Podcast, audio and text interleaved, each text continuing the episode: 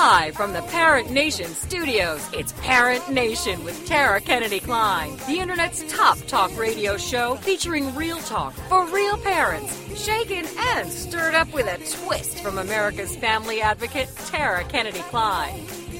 Yeah, well, I got a news flash for you, folks. The problem with kids is parents. Excuse me, Sheryl Sandberg, but I'm not leaning in anymore. I'm sick of spilling my martini.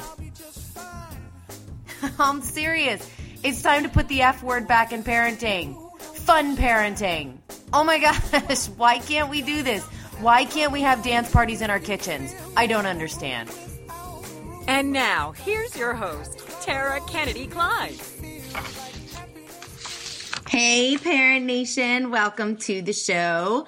It is a such a dreary day here today. I like I can't stand dreary, rainy mornings. I have my hoodie on. I'm freezing and um and it's like only the beginning of October. So, you know, the uh, the Farmer's Almanac says it's going to be a freezing cold freaking winter, and I'm not excited about it. not at all. But I am so excited about our show today. So, um, I am today on today's show. We're going to be talking to um, two people who bring a very interesting. Um, perspectives to parenting that we don't often talk about on the show. I mean, we talk about, um, you know, how to listen to our kids better and that sort of thing. But today we're going to be talking about some more uh, niched and and pretty serious topics. So uh, my first guest uh, after our first break is Dr. Mary Barbera, who I know well and. Uh, you know we've we've spoken at the same conferences not together but at the same conferences and um, she is uh, a mother of two teens, and her youngest son, or her oldest son, actually has autism. And she was a nurse at the time and kind of dove into all things autism, as most of us do when we find out that our kids are diagnosed with that. But she became certified in applied behavioral analysis, which I find to be a phenomenal method to work with any kid um, and husbands and even some pets. And uh, but she's she has written a book about it, um, the verbal behavioral approach, which I love, and she's going to be on in the second segment talking to us about that. And then in our third segment, we're going to be talking with Molly Gill, who is a government affairs. Um, she is on the Government Affairs Council for Families Against Mandatory Minimums. She's going to be talking to us about teen sexting and uh, and how we should be handling that, could be handling that, and how mandatory minimum sentences are actually killing our kiddos. So I and um, and not, I don't mean literally, but you know we'll we'll be talking about some some uh, some prison sentences that literally are killing people and uh, and why they shouldn't have been in jail in the first place. So I'm excited to talk to her in the third segment about what we can do about this teen seg teen sexting thing that doesn't involve locking up our kids. So, hey, Kelly, are you there? I'm here. I'm here. I made it. You made it. Oh, I I almost didn't make it this morning. I had to put up oh, my no. hood. No, I'm I'm I'm kidding, but I had to like I'm freaking freezing. I had to put up my hood and uh, you know, get warm so I could get motivated. Are you freezing from the weather or are you still sick? You know, here's the thing that sucks a little bit of both. Okay. Um, yeah, it's it's like 60 something and raining and dreary and cold here in beautiful PA. So I think the uh, the fuzzy caterpillars were right. I think it's going to be a suck winter. Mm. Well, we're super- still in the 90s and we're supposed to hit 100 on Wednesday. I'll be right there. yeah, I'll, okay. I'll, I'll be there within the week. So oh, it was like 75 over the weekend. And I was like, yay, keep going. You can do it. Mother Nature. Mm-hmm. I don't know. I think the globe uh, is shifting. You know, I don't know. I think there might be something to all this climate change stuff. Yeah. Yeah. Well, you know, you know the mother can do whatever she wants. So she is the boss. Mm-hmm. I told you that story, right? I don't we think in, so. My no. dad and I were my dad and I were traveling to New Orleans for a race. We used to time sports events and uh, mm-hmm. we were traveling to New Orleans for a race, and we kept hitting delay after delay after delay, and we were finally standing in the airport, and it was pouring down rain, and they were going to delay our flight again, which meant we would have to fly out the next morning, and the we were talking to the airline attendant guy, and he had like a very thick Latino accent. And mm-hmm. we were mm-hmm. talking to him and we were like, this is, this is ridiculous. This is horrible. And he looks at us and he goes, ah, mother nature. She is the boss. That's good. I like that. I'm like, damn right, Skippy. Yeah, she is. Yes, he told so, you, didn't he? He did in a very polite flight attendant way. Yeah. yeah. Yeah. I've been dealing with a lot of flight attendants lately. I know. I'm finding that they're they're they're actually polarizing. Like you you either get Southwest happy, right, or or you get this is my fourth leg today and I don't even want to deal with your shit. And like mm-hmm. that's that's at seven o'clock in the morning. I you know, I'm like, I don't know. I think if your job is to support people while they're at 30,000 feet going several hundred miles an hour in a tin can, I think you should have to be freaking happy. Yes, definitely. Really. And even if you get somebody who's maybe not cooperative, I think that you should have to have some level of psychology training to know that that person is probably scared or mm-hmm. tired or hungry or, you know, sad. You know, have to go to the bathroom. Right, and and they've been sitting in the plane for four hours and haven't been allowed to go. Is not possible. That's Lufthansa. That's their Lufthansa's byline. Is not possible. Everything I wanted is not possible. I'm like, I'm going to pee on your foot. How possible is that? Very, very possible that I'm going to pee on your foot if you don't let me go to the oh. bathroom right now. See, it's not possible. Oh my goodness gracious. So, anywho, yeah, I, I, I think airline. I met a flight attendant. I was with a flight attendant at the retreat that we were on a week ago, mm-hmm. and uh, she was just the most awesome person on the planet. And I thought that's uh, that's like you should have a natural state. That should be your natural state. Should be happy and supportive if that's your career choice. Sure. Yeah. Don't you think? Unless you're oh, like yeah. one of those, unless you're like one of those airline cops, then right. no, then you should be scary and intimidating. But but don't serve me my Bloody Mary then. You know right. I mean? You just right? sit in the corner, keep your you eyes just, open. Exactly over there, MacGyver. You just sit over there and act intimidating, Vin Diesel, whoever you are. I'm just going to throw out random names of intimidating, smart people on TV, and then you'll get it. So, anywho, I've been watching the news. Oh, let me tell you, oh. Kelly one thing that I have discovered. Um, so my body was not enjoying alcohol through my whole um, recovery right. from from cholera. Yeah, and um, right. what I've discovered is I'm I really don't need to drink as much as I've been. No, that's that's an epiphany. It is an epiphany. My kids are quite tolerable when I'm not drinking. And who knew? Like, apparently, from like the ages of 12 to 16, they became somewhat tolerable.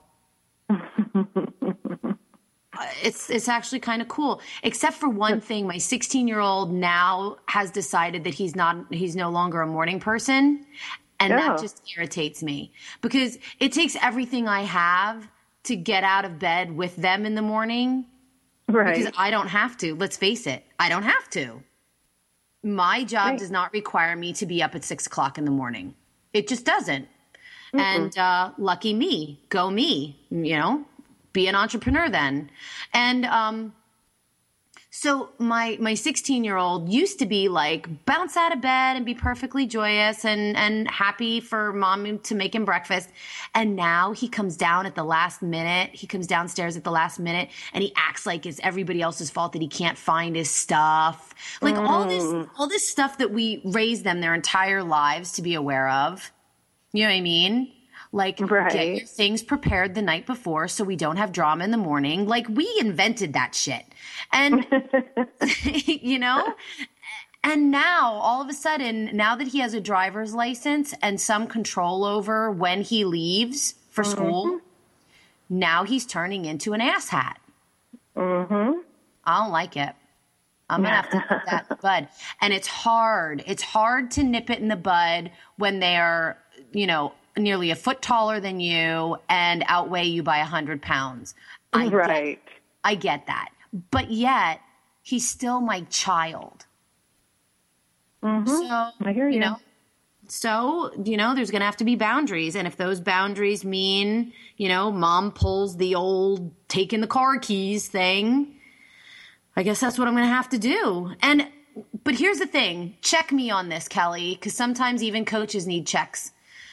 Check, uh, check my attitude. So, um, is it unfair of me to expect him to be polite in the morning, or is my expectation limited to be ready to go and don't make it everybody else's problem? Um, I think you should have a little leeway on that, but maybe a little talk with him about the attitude, especially if it continues. Yeah. I, I don't, I do that with my daughter. I let her, I let her be a little bit sassy here and there, um, just knowing if you know she might be going through something or she needs to talk. So I let it go at the moment, and then I come back, I circle back with her and talk about, hey, you know, is something going on with you, or do I need to know about something? yeah. Yeah. You- yeah, and see, this is why we need to check in with each other because what you just brought up for me was my son in Friday's football game got a concussion. Oh. Yeah. And although he's fine, he's okay, he still has to go through the five day rehab after a doctor diagnoses him with the concussion. He wasn't Okay. diagnosed yet. They wanted us to observe him. They said it wasn't important that he see a doctor right away because he wasn't vomiting, losing consciousness. His pupils weren't oddly dilated. You know, it was all those things that they check for with a concussion. Right. And um, so when we called to make the appointment with the doctor, they can't get him in until tomorrow. So now he can't start his five day rehab, concussion rehab, until Thursday, which means he can't play in the upcoming game, which is fine. He can't play in this Friday's game, which is fine. But now he might not be able to play in the following week's game either, which is a big mm. deal. So, you know, thanks for checking me on that, Kelly, because it made me kind of reflect as to what might be going on with him right now. And I think he's, yeah, I think he's in a bad place. Right. And and if you start talking about it right in that moment, like with an upset attitude, it's not going to help. Yep, you're absolutely right. So I needed to just let him go through his whatever this morning. And I mean, and, and the, the crap that he's going through right now really did affect the rest of the family because he pulled out a notebook that he thought was his, like a three ring binder that he thought was mm-hmm. his. And when he realized it wasn't his, he threw it on the table. And then all my boys left for school. Come to find out, it was little teens civics binder Ugh. for social studies. So now he didn't have his homework that he completed, and his teacher's mm. kind of a dick. So you know, Right. so now you know, so so his bad mood affected other people, and maybe Right. that's the conversation that needs to be had. You know, not you. You need to be happy every morning because who's who is that? Right. Nobody, If- you know. Right. Th- Well, some people, and I don't even like them. But if you're perpetually happy in the morning, we can't be friends. I'm just putting that out there. And, um, but yeah, see, conversation is good, and this is what Parent Nation needs more of. This kind of conversation. You know, Yes. not the mommy wars make me wrong for my belief, but the hey, have you thought about it this way? And that Right. started by me asking you permission.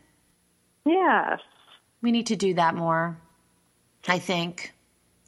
You know, oh, did you he, did you read about the mom who's um, speaking of civics homework? Did you read about the mom who her seventh grade son? Now think about seventh grade. I mean, you're pretty mm-hmm. in it. You know, you're you're into some deep issues in seventh grade in school. Sure.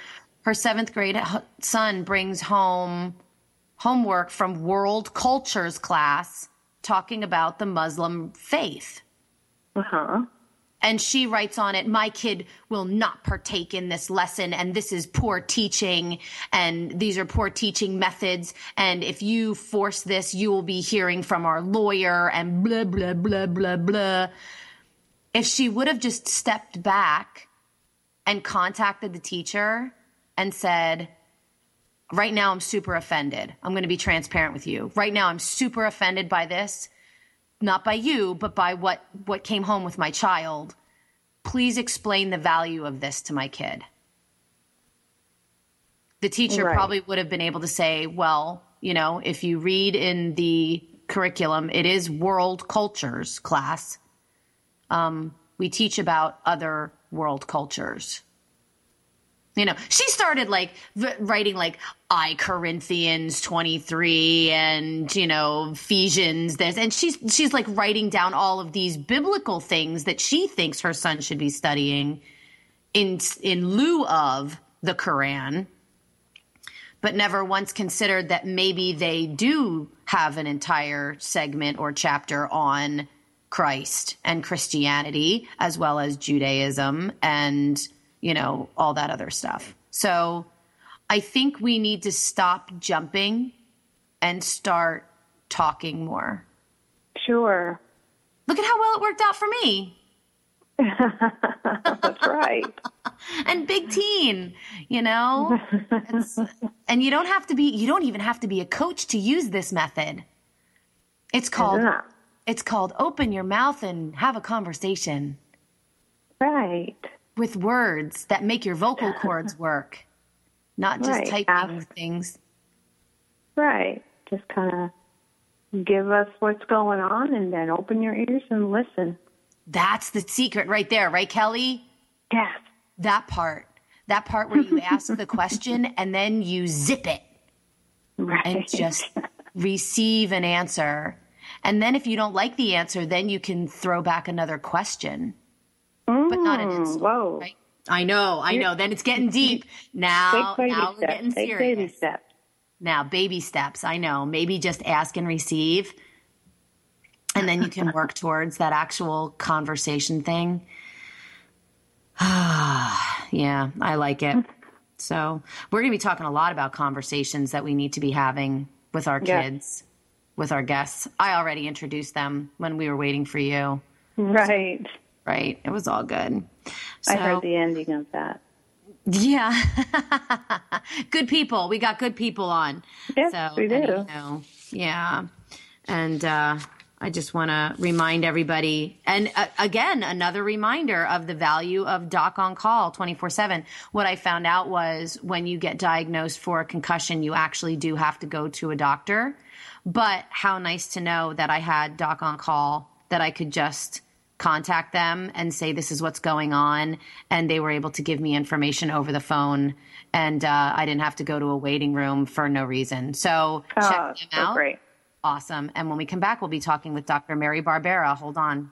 Paper ready. It's the sociable homeschooler vivian mcninney. Fridays at 5 4 central on toginet.com after a handsome blue eyed Texan fell in love with Vivian at the Victoria Station in London, she found herself at DFW Airport with a tiny suitcase and a snazzy little duffel bag. Well, 25 years later, she is now happily married to that blue eyed cowboy. They have four grown children, ages 24 to 18, who became willing guinea pigs when she unwittingly stumbled upon the world of homeschooling. Wildflower Academy flourished for 15 years. They survived and thrived, and you can too. Vivian will be covering a wide range of issues that face homeschoolers. What do you do with kids in the summer? How to set up your one room schoolhouse? How obedience is paramount? And what to do with those snakes? Plus, you'll be sharing ideas and insights that she gleaned from other homeschoolers. So join us for an engaging hour with the sociable homeschooler, Vivian McNinney, Friday afternoons at 5, 4 Central on TogiNet.com.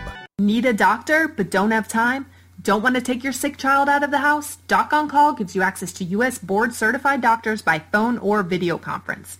Avoid illness in waiting rooms. Don't take time off work. Call from the comfort of your own home. Get prescriptions when appropriate. No health restrictions. And the best part, no consultation fee. Don't put off going to the doctor. For only $18 per month, get 24-7 access to doctors for you and your family. Go to doconcall247.com slash parentnation to sign up today. Welcome back to Parent Nation with Tara Kennedy Klein, the internet's top talk radio show featuring real talk for real parents. Clean my house? it's time to clean their house. You know what it means if my house is clean? I have big closets and a broken computer. Shaken and stirred up with a twist from America's family advocate, Tara Kennedy Klein. And now, back to the show. Hey, Parent Nation, welcome back to the show. I am really, really excited for our first guest today, uh, Dr. Mary Barbera. I met her years ago when I myself was going through um, what what Dr. Barbera calls gung ho parenting when my son was just recently diagnosed with autism, and I just attended every conference and read every book available, and I was bound and determined to find out everything about this autism thing that was going on with my kid. And uh, uh, Dr. Barbera did the same thing pretty much. She is she has two teen sons. Her son Lucas uh, was diagnosed with autism when he was three years old, and she was a nurse um, in Philadelphia at the time. And so she kind of um, as she says, it fell into this autism world and, you know, head first, as most of us do. And she got uh, certified in uh, behavioral analysis, applied behavioral analysis, which is a process that we eventually used with Alex. And um, I, I find to be very beneficial for pretty much all kids. when we're when we're trying to teach them and and mold them. And uh, she wrote a book called The Verbal Behavior Approach, which became a bestseller in several different languages. So she is doing wonderful thing with gung ho parents in over 20 countries and five continents, which is pretty impressive. Hey, Dr. Barbera, how are you? Can I call you Mary? Uh, yeah, absolutely. Call me Mary, Tara. I'm so thrilled to be here, Tara, and um, I've been following you and you're doing great things online. And so I've been, you know, we met years ago, like you said, and it's just a real pleasure to be here and um, be with you today. Hey, thanks. I, I just love the work that you do. You know, I've seen your presentations and the work that you did with your son Lucas is just absolutely amazing. So, what do you, you've started online programming now? Yeah. So um, for years, I've been trying to um, figure out online programming because, as you said, my book, The Verbal Behavior Approach, is is you know was published in 2007, which means I wrote it in 2006. So it's it's about 10 years old now, and um, I, you know, it, it's done much better than I ever dreamed possible. I mean, we got the information out to over, you know, the book's been sold more than 30,000 copies and it's in eight languages. So, really, a worldwide audience. And I do um, get emails, you know, frequently from people all over the world saying, oh, you, you know, your book helped my son and, and this um, you know, help them learn to talk, or, you know, I couldn't have gotten my child potty trained without your book. There's a chapter on potty training, you know, so just a lot of good feedback from all over the world. And I'm thinking, you know, as the book's getting older and I'm working um, with children for the hundreds, if not thousands of children over the last 10 years as a behavior analyst, I'm thinking, you know, the book only skims the surface, and really, a lot of people would learn much better with videos, mm-hmm. with step by step instructions. So, I, you know, was was really trying to figure it all out, and just this past spring, spring 2015, I I launched my first course called Autism ABA Help, an online program for professionals and gung ho parents and um, it worked out. You know, I the course was really in development when I, uh, you know, sold it, and it, it, has just been awesome. And my first thought was I was going to just target parents, mm-hmm. um, not professionals, and and then I went to Germany to do a two day presentation in November of last year and and the professionals there was mostly a professional audience said no you can't make it just for parents we behavior analysts we need the information Yes. um, so I decided to combine it like I do for my lectures and just speak to a general crowd. So, and then my gung ho parents um, in the title, I was thinking, well, is that too cutesy? And I, you know, um, so I didn't, I didn't. You don't need to be an expert parent. You don't need to be, a, you know, a novice parent. Just somebody that is gung ho. So I looked up the de- definition for gung ho, hmm. and I actually printed it out here. It's unthinkingly enthusiastic and eager, especially about taking part in fighting or warfare. So I thought that pretty much summed up. You know, your your journey as well as my journey. I mean, really, it is about you know just going the extra mile and i used to call us piranha moms and um, so you know it's just it's just getting the information Yeah. there's multiple people with multiple backgrounds and you know your son is at a different level than my son in terms of abilities so it's just a matter of finding the information you need to help your child get to the next level whatever that is Right. And it, it's so funny that you say that because, so for your son, the therapy provided initially the ability for him to communicate and speak and, you know, and ask for what he wanted and those kinds of things. For my son, who's on a different level but still considered on the autism spectrum, it allowed him to be mainstreamed into a mainstream classroom. And some people are like, "Oh, well, how can you even compare the two? In our little in our little bubble, that was that was our war. That was our fight. You Right. know? So each one of us is in our own little we each have our own separate goals. You know? That for our kids, but your the th- the ABA therapy and your practices and your book provide a, a vehicle for us to reach those goals and then move on to the next one whatever that next one may be. I mean we're actually at a place now where we're we're actually considering college. Right. And i mean honestly mary we thought that our son would be living with us for the rest of his life you know Right. so this is a huge process i mean this isn't this isn't just some you know like oils that you're that you're putting on the back of his tongue and hoping that it works this is serious work that has lasting wonderful effects Right, right. So throughout my course, which the first two times I launched it, um, it was a five week program, and so everyone would be getting the content in Unit One first, and then the next week they get Unit Two, and we did some live question and answer calls. Now, today, actually, I just opened the cart for launch number three. So now it is uh, 90 days of access to the whole program, 90 days of a private Facebook group where you can interact with me and others, other parents and professionals, and um, 90 day access so that um, we can we can serve the needs of more people. Just from cohort one and cohort two, which was purchased by about 130, 135 people. That, that doesn't sound like that many. Out of the 130 people, there were representatives from 21 different countries spanning Wow. five continents, which like blows my mind. Like I could see that if it was a thousand or two thousand people to have that much representation.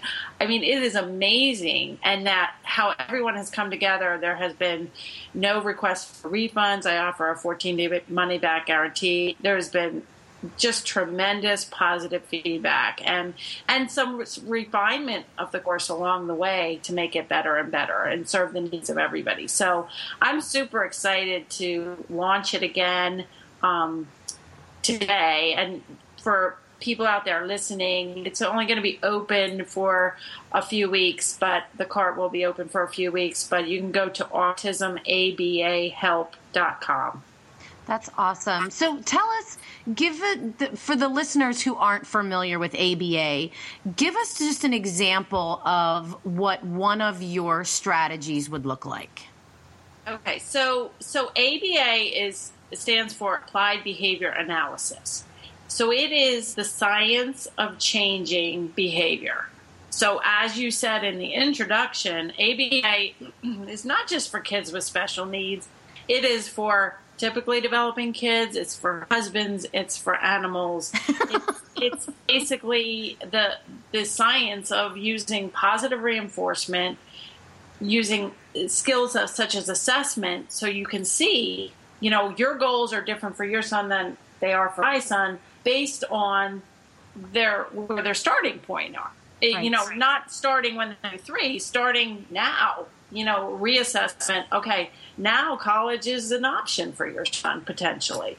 You know, so what goals do we have to set? So really stepping way, way back. I mean, even if you don't have a child with autism, if you have a child with speech delays, or you have just a toddler at home and you want to help them um, talk better, you know, so so one of the one of the really easy um, techniques that I created a couple of years ago, working with um, really young kids with the diagnosis of autism or with autism um, symptoms, is just get a um, get a shoebox, which everybody has shoeboxes at home. Cut a slit in the top of a shoebox. And get pictures of family members or flashcards you can get from the dollar store, and just um, hold up the picture of, of yourself, mommy, and say, Mommy, Mommy, and hand it to the child. All they have to do is put it in the box. And that kind of pairing the word um, with the picture mm-hmm. will sometimes produce then some more language. So that's a, just a very simple ABA technique that I, I kind of created for kids that couldn't match, couldn't label, couldn't ask for things they wanted. You know, just really early learners. Um, just bring that box to a table and don't let the child play with it without you. You know, right. you need to to just start teaching the child and start pairing the words. Just like if you were learning a foreign language. You know, if I paired you know, if I talk in whole long sentences in a foreign language, you're not going to understand anything. Mm-hmm. But if mm-hmm. I begin to pair things like water with the with the correct term for water, you're going to go like, "Hey, I'm going to put that in the back of my mind when I want water again. I'm going to say this." Right. It's I mean, it's the Helen Keller approach. Yeah. Seriously, you inundate them with as many examples and descriptions of that one thing as you can, simplified, right. you know? So and and then it's a reward, and then it's a positive reward positive reinforcement. And um, so my whole program and ABA in general is to increase um, good behavior like talking and touching body parts and potty training and all that um, important learning skills to increase all that good stuff and decrease the problem behaviors. So it's like a scale, and we need, may need to calibrate that, um, you know, every day, every hour, minute by minute. Um, but using my system that I developed over the past, I, I, worked for mostly within schools from 2003 to 2010 um, through a big grant from the Pennsylvania Department of Education. And that program is still going on. Um, it's uh, you can get more information about the Autism ABA initiative in Pennsylvania by going to pattan.net. Mm-hmm. Um, but I left that project in 2010 and began working with really little children through the Birth to Three program in my county. And that's really where I developed um, my own system for how I go in, how I initially get the child to stop tantruming and start talking, and how I train parents and professionals. So it's really more of a step by step. So it's much better than even seeing me live or reading my book because it's every um, unit. You get mm-hmm. homework, mm-hmm. you get, you know, so that you can just take it in chunks and say, well, that didn't work. I wonder why. And then that's where you could post to the Facebook group and say, I'm having trouble. Like I watched it and I tried to do the homework, but it's not working. And see, you know, Mary, it's funny because when we initially went through the ABA process, it's when it was ridiculously expensive, and you know, the luckily we were we received a grant for it, or we wouldn't have been able to do it. And it was one of those things where a therapist came in, ran through the whole process, life was hunky dory, and then she left at the end of five days, and my son literally physically fought with me while she was driving out of the driveway. And, and when I tried to uphold what she had taught, he was like, I thought we were done when she left. And what a lot of in home therapists don't realize is what you provide with ongoing support is essential for these, these types of processes to work. So many parents have come to me and said, Well, that process didn't work. I tried it. And I'm like, No, the process works. You failed it. And I know that's a harsh way to say it, but you dropped it. You stopped doing it because it got too hard or you didn't remember. And with what you do, I love that you have this continuing education piece of it because that's what parents really need. We're learning something very new and battling this thing that is such an emotional trauma to us to begin with. And so the the the process that you use and the way that you teach it and the ongoing support through Facebook and and you know the continuing education is so vital. And I just I absolutely love the way that works. And I love that you've customized it to the individual families. And now, if we could just get families to realize that the reason it works is because parents are getting involved. You're, you're not just taking your kid to a therapist and saying, fix my kid you're actually getting on the floor with the shoebox and the pictures and your child and you're doing it. And that's the thing that I absolutely love about what you do. I can't believe we're out of time. These things go so darn quick. That's well, crazy. I really appreciate you um, having me on and helping to spread the word to help kids all around the world. Absolutely. I'll never stop with people like us we're gonna we're gonna you know i don't believe that there's a cure for autism but i believe that there's a way to teach families and children to live with it in a very productive and healthy way and so you know i i think that what you do is is invaluable and awesome. So thank you right. for what you do. And your book is called The Verbal Behavior Approach, and right. um, and the process that is where can we autism help? Auti- right autismabahelp.com is where you can learn more about my my online program. Awesome. And um, either um, if you if you go there today or in the next couple of weeks, the cart will be open. And if you go there and the cart's closed, just sign up for the waiting list because we'll reopen again in the winter. Awesome. Thank you so much, Mary. When we come back, we're going to be talking to Molly Gill about teen sexting. So stay tuned. Congratulations on being the proud owner of an adorable, soft, cuddly, sweet smelling, smiling, cooing, hungry, tired, gassy, screaming little bundle of joy. So now what? Where's the owner's manual for this thing? Where are my instructions? Right here. It's baby and toddler instructions with Blythe Lipman on TogiNet.com. Infant care specialist Blythe Lipman has worked with babies for over 20 years and works extensively with new parents, providing workshops, in home visits, tips, and daily phone calls to ease those frazzled nerves. With baby and toddler instructions, you can get the advice you need on how to survive and enjoy your baby's first year. For more information on Blythe and how she can help you, go to babyinstructions.com. From 32 ways to stop a baby from crying to 14 ways to get a baby to eat and so much more. It's Baby and Toddler Instructions with Blythe Lipman on TogiNet.com.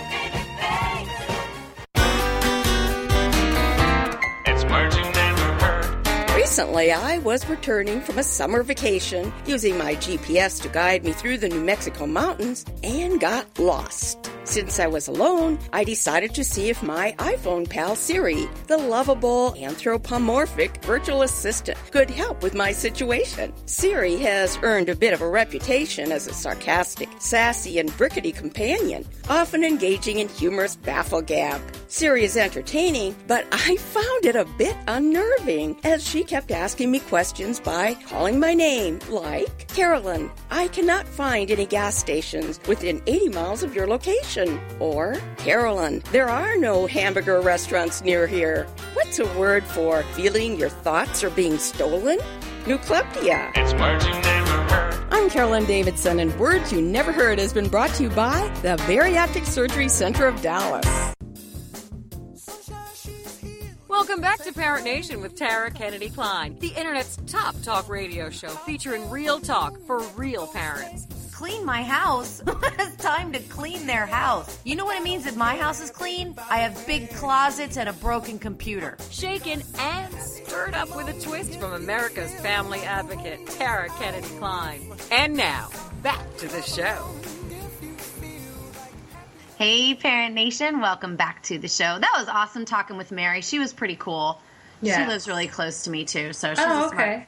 Yeah, she's a smart cookie. I, I really like her. I, I have a feeling that if enough people like us get involved, um, and it's not just psychologists and psychiatrists and and Jenny McCarthy, that I think that we can really make a difference for the autism community, and that's really exciting to me. So yeah, I'm excited about that. So anyway, yeah. I just wanted to throw that back out there. But anyway, um, uh, so our next guest is um, her name is Molly Gill, and she's on the Government Affairs Council for Families Against Mandatory Minimums. And I didn't know what that was, so I had to look it up. It's amazing what this what this organization does. Um, they work with federal legislators and um, family members that are affected by mandatory minimums. Um, you know, people in crim- criminal justice, and they're they're trying to make uh, mandatory minimums. They're trying to do away with mandatory minimums, and they're trying to basically make the punishment fit the crime. Who'd have thunk it? You know, right?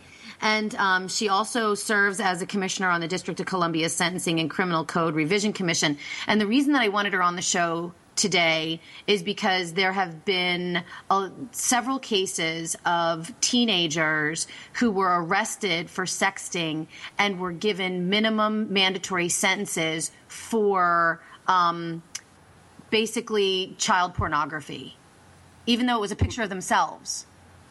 If they were under 18 or 16, whatever state they were in, they were given a mandatory minimum sentence for child pornography. And so I want to talk about this because I think it's important. So I'm glad Molly's here. Hey, Molly, how are you? I'm good. Thanks for having me on the show. Absolutely. So, I mean, I I was astounded by some of the statistics on the website first of all because I went on the FAM website FAMM and it's like d- one of the statistics that blew my mind was we've spent 60 billion dollars on prisons and jails in 2012 alone. 60 billion dollars. Yes, it is a huge dollar sum, and we uh, that's nationwide, state prisons as well as federal prisons. Um, taxpayers uh, don't realize that we spend that much on prisons, and certainly prisons have some value if if we're putting the right people in them and. And they can enhance um, public safety that way. But the problem that we see is that we are putting a lot of people in prison who just aren't that dangerous and scary, and uh, certainly don't uh, need to be there as long as we're putting them in there. So, for Right. example, in the, the federal prison system, most people don't know that half of all of the federal prisoners are there for drug crimes. Uh, most people are appalled by that statistic. They just can't believe it. They think they're all Al Capones, and nothing could be further from the truth.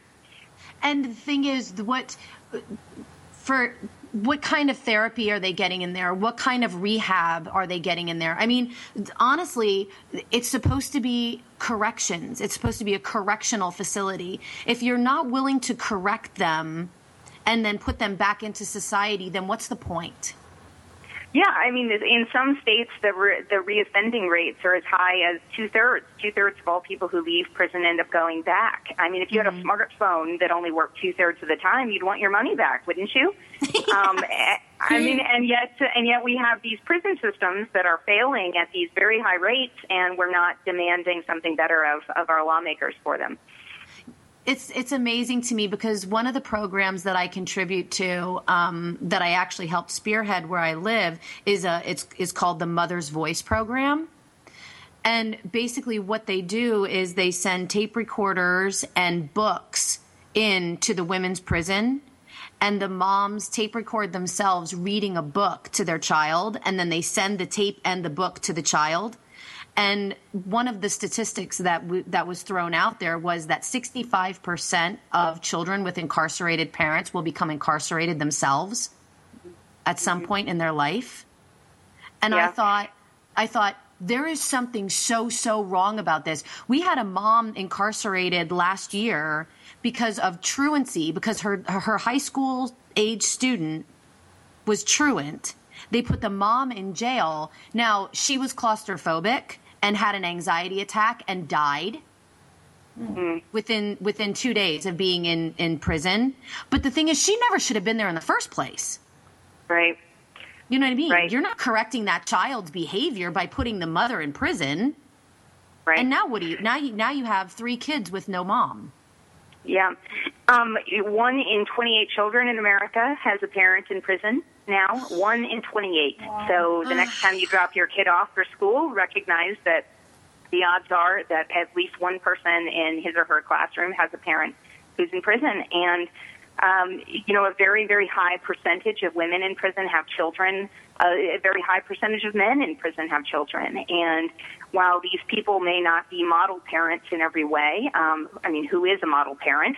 Um, you know, th- I think it's undeniable that having a parent in the home is better than having no parent at all. And yet we are creating um, many homes where there is either a single parent uh, or no parents, and uh, and a lot of children are ending up redirected into the foster care system because of an incarcerated parent or or two parents. And then also we are we're seeing other ripple effects in the family. Um, you know, if if a single parent goes to prison, that child could be um, sent to live with a relative, perhaps an aging grandparent, and uh, that aging grandparent may not be uh, in the best position uh, or, or physically capable of, of, for example, raising a, a small, young, active child. Uh, so there, there are lots of ways that this ripples down to families. Um, it's it can be very hard to visit uh, incarcerated loved ones. Prisons are often built in the middle of nowhere um, and very difficult to get to.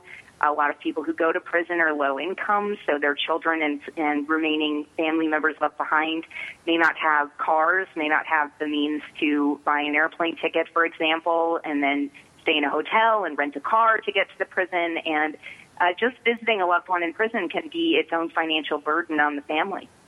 It's ridiculous. And yet, um, one of the things that you said was um, that uh, about the drug use, about you know fifty percent of the people in the federal prison system are there for drug use. Correct? Uh, for for drugs, um, predominantly for for selling drugs, but often this does come out of addiction. Um, and um, you know, people get involved with using and selling drugs for for lots of different reasons: um, drug addiction, mental health. Um, sometimes it's women who are in abusive relationships where the the boyfriend is is uh, dealing the drugs, and um, the women when he gets busted, the girlfriend gets busted, and she gets sent to court and sentenced just like she was the main drug dealer. And um, Wow. so we we see um, you know lots of, of ripple effects about how um, you know families uh, can and, and relationships can land people in trouble in the system. Uh, sometimes families, um, you'll have an entire family that is involved in, sadly, in, in selling drugs, and and uh, and you you may have addicted family members who are sort of marginally involved and playing small roles in the offense, and yet um, under when when you know the key family member is busted, the whole family gets taken to court, and everyone gets treated like they were involved in you know some kind of major drug operation, and they can get very lengthy sentences. So, you know, FAMM's position has always been that you know it's not that we think. Um, this is all good behavior or, or positive for society, um, and it's not that we think nobody should be punished, but we think the punishments need to fit the crime, and we think every case is unique, and people expect to be treated like individuals when they go to court. And instead, what they find is a one-size-fits-all punishment system has been set up, and sometimes those punishments fit, a lot of times they don't, and there's very little judges can do when they see a situation where the punishment doesn't fit the crime. Oh, because one of the things that came to mind for me was when you said that, you know, does FAMM take into account that, okay, here's a person who was busted for selling pot on the corner, and here's a person who was, you know, was high on crack and and raped and killed somebody. You know, are those both considered drug related offenses? Or I think some, yeah, some people would consider them both drug related, and um, you know, certainly people do um, violent and, and scary things when they're on drugs, and I would say that those people will get prosecuted for the violent and scary things that they did. Uh, if you rape somebody, you'll get prosecuted for rape, and you'll be convicted of rape and get sentenced for rape, and um, so I, I think. Um, you know the the crimes that we are primarily focused on um, are the ones that involve specifically um, drug activity. Okay. So what about the, what about the teen sexting thing? I mean, taking each each um, instance on its own merit. We're seeing now that teenagers, once they're becoming older, okay, so now you have a 17 year old girl who, um, or boy, whatever, that is sending out pictures of themselves naked to their boyfriend, and now there's an ugly breakup, as is usually happens in the teenage years. Now you're you have an 18 year old who was sending out pictures of herself when she was 17 and she's being arrested and convicted as an adult for child pornography for sending pictures of herself.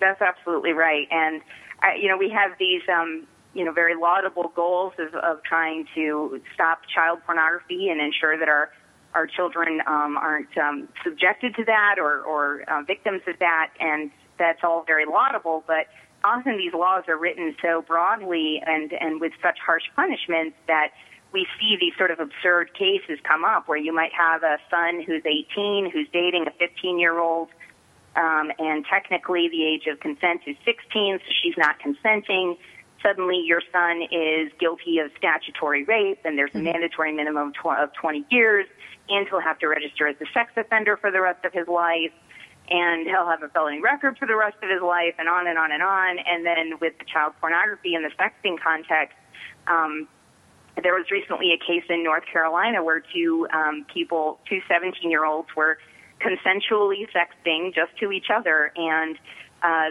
they, the police somehow found out about this and ended up charging both of them with sexual exploitation of a minor. And they said, well, I'm sorry, who who am I exploiting? What minor am I, I exploiting here? And they said, you're exploiting yourself because you're a minor and you're taking naked pictures of yourself and sending them to someone else. So these cases can be kind of Kafkaesque, and yeah, and really, I think parents um, parents aren't aware of these laws.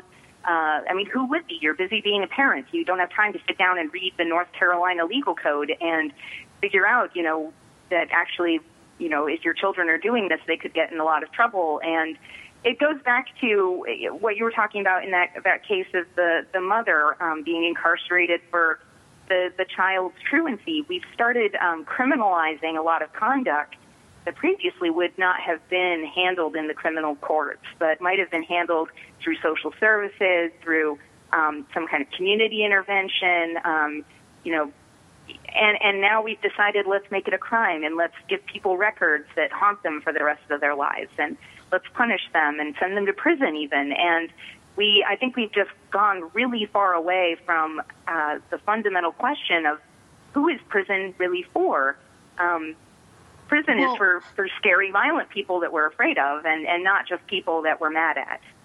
And here's the thing it's such a perfect example, and it just came up today on the news. I was just reading about it today.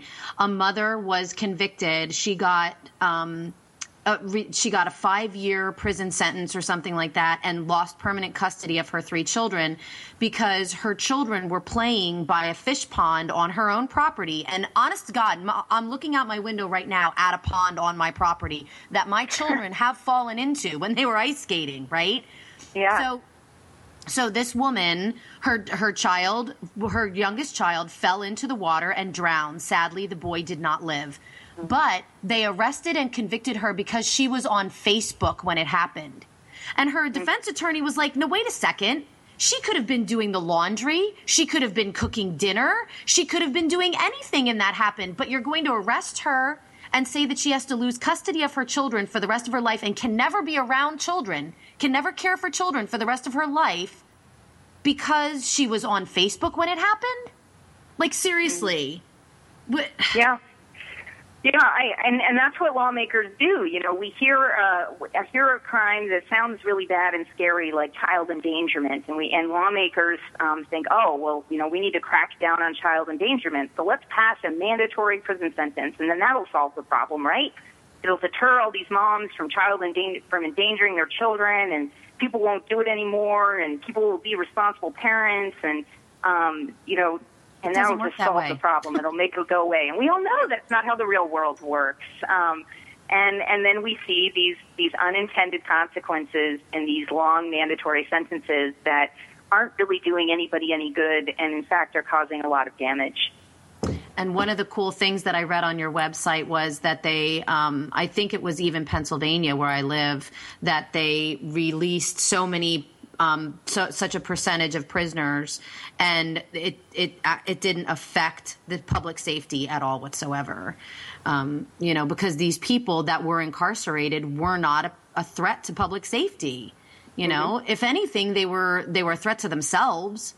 But you know, Yeah, it's really remarkable to visit, for example, a low security federal prison, um, and I think there is one in Pennsylvania. And um, you walk up, and it's it's easier to get through an airport than it is to get inside a low security federal prison to visit somebody. Um, there's no metal detectors. You don't get searched. There's no pat searches. There's you know no X-ray machines, and you just walk in and you sit down and you have a visit with an inmate that you're there to see, and at the end of your visit you leave and that's it and um it really and these these low security prisons they have no no fences um no you know barbed wire uh these these the people who are incarcerated there could just walk away at any time and when you go and visit one of them you really wonder why Is are it a hotel? keeping these people here you know it's a Like, really high priced, taxpayer funded hotel. Oh my gosh. I is. can't believe we're out of time. I can't stand it. I want to keep talking to you.